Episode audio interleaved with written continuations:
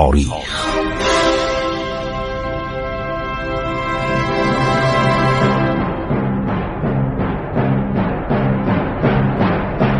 کاری از گروه جوان و اندیشه رادیو جوان.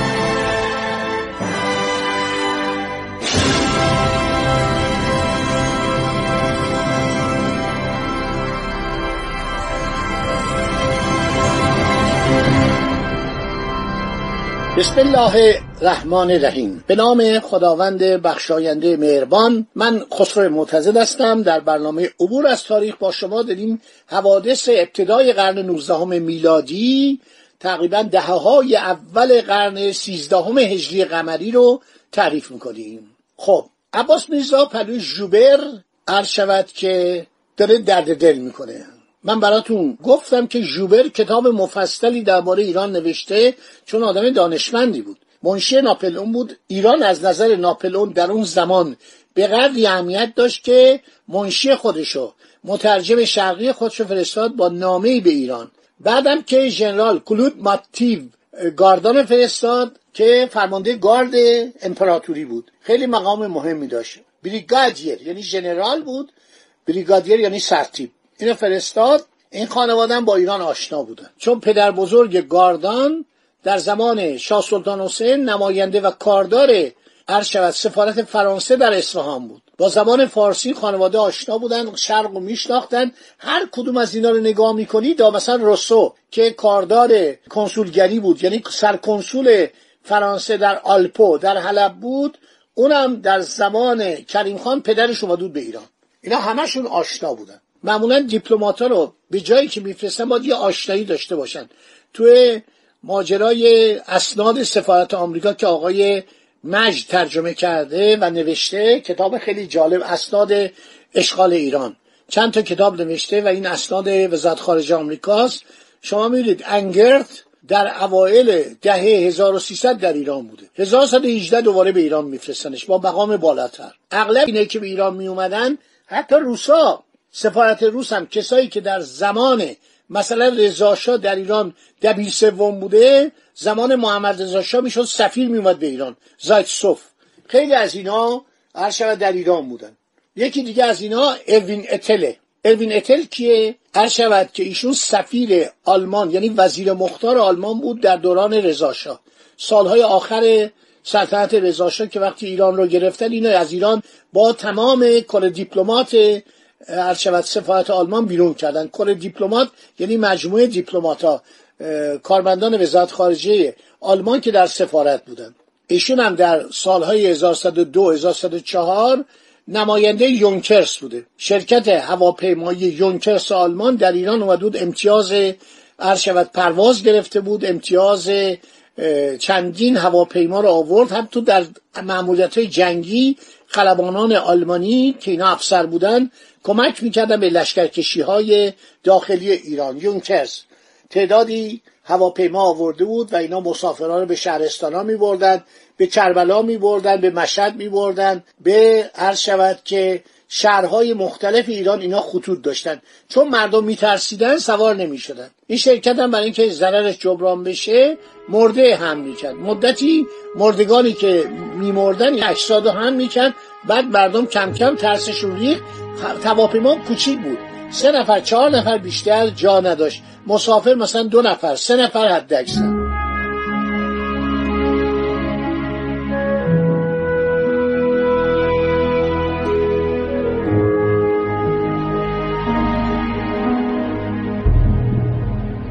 خب باز هم برگشته صحبت می‌کنه عباس میرزا می‌پرسه از جوبر ای بیگانه به من بگو که چه باید بکنم؟ تا جان تازه‌ای به ایرانیان بدهم. آیا من هم باید که مانند آن تزار مسکوی که کمی پیش از این از تختش پایین می آمد تا شهرهای شما را تماشا کند از ایران و تمام این دستگاه پوچ ثروت دست بکشم؟ جو میگه؟ پتر کبیرو. کتابا ترجمه می یا از هر طریقی بود این می‌دونست که پتر کبیر مدتی اومده سن پترزبورگ رو که بعدا ساخته بود. هنوز توی مسکو بودن.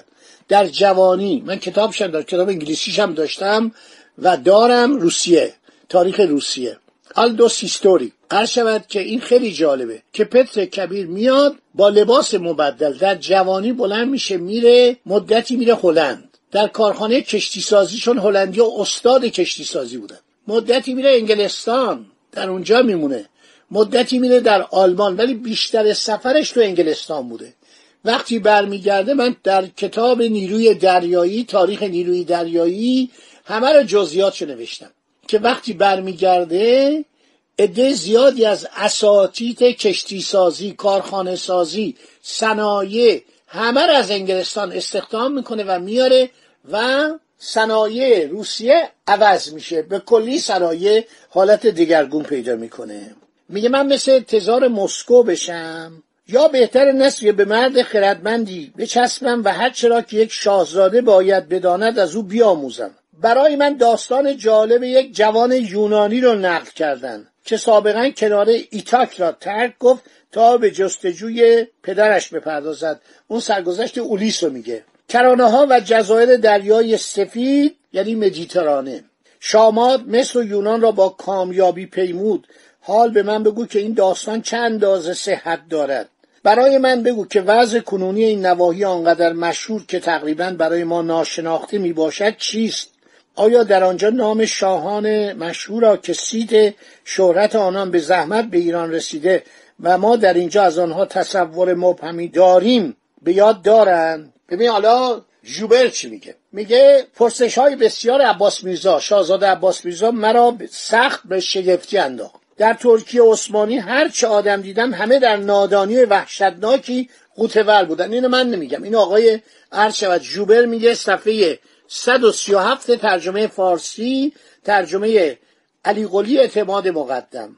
خب پرسش های بسیار شاهزاده عباس میرزا مرا سخت به شگفتی انداخت. کیو؟ یعنی جوبرو در ترکیه عثمانی هر چه آدم دیدم همه در نادانی وحشتناک قوتور بودند. اطلاعاتشون سطحی و بیهوده بود. پس برای من خیلی تازگی داشت که شاهزاده جوان مسلمان نشان بدهد که نه تنها خیلی میل دارد که از آنچه این روزها در اروپا میگذرد آگاه گردد بلکه با وقایع خیلی برجسته روزگار باستان نیز هر شود آشنا شود. میگه من نتونستم وقت نبود براش توضیح بدم با کمال اختصار از انقلابات تدریجی که از دوران افسانه‌ای تا کنون رخ داده چهره امپراتوریا را تقدیر داده برایش نقل کردم و گفتم دلایلی که سیاستمداران نامدار ما بر سرنوشت ملت ها بسیار موثر می‌دانند من اینا رو براتون شعر میدم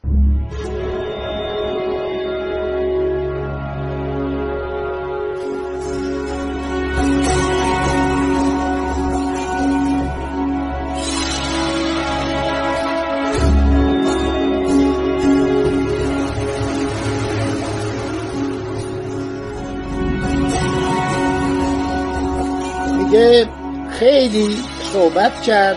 شاهزاده اغلب درباره ناپلون از من می‌پرسید. با مزه است.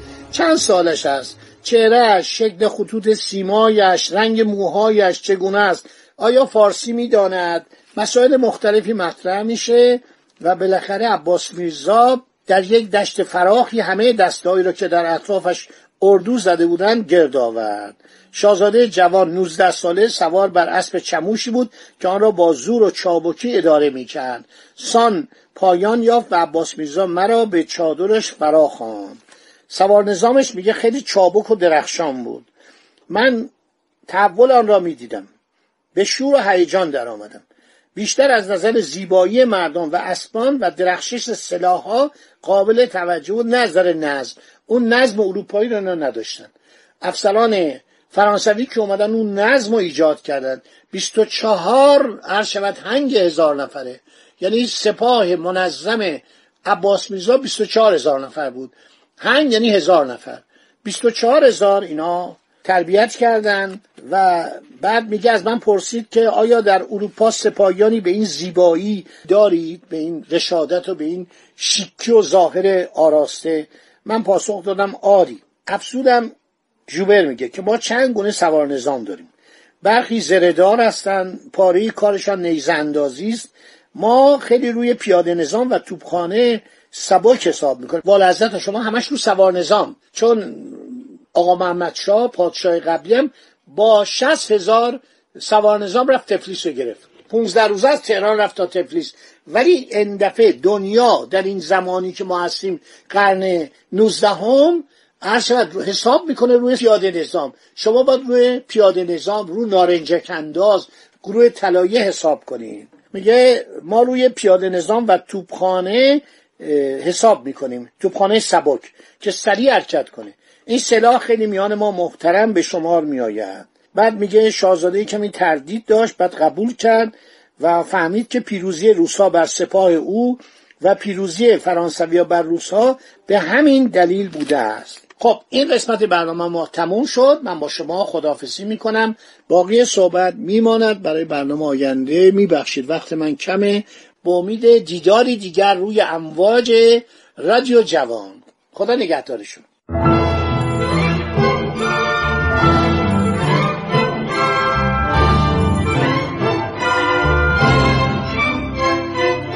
عبور از تاریخ.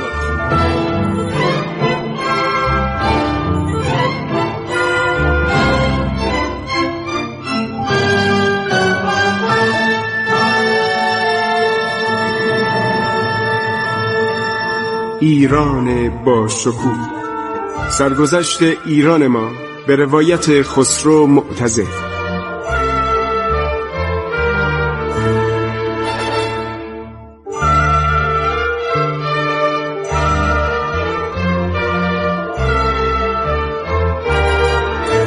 عبور از تاریخ با رادیو جوان.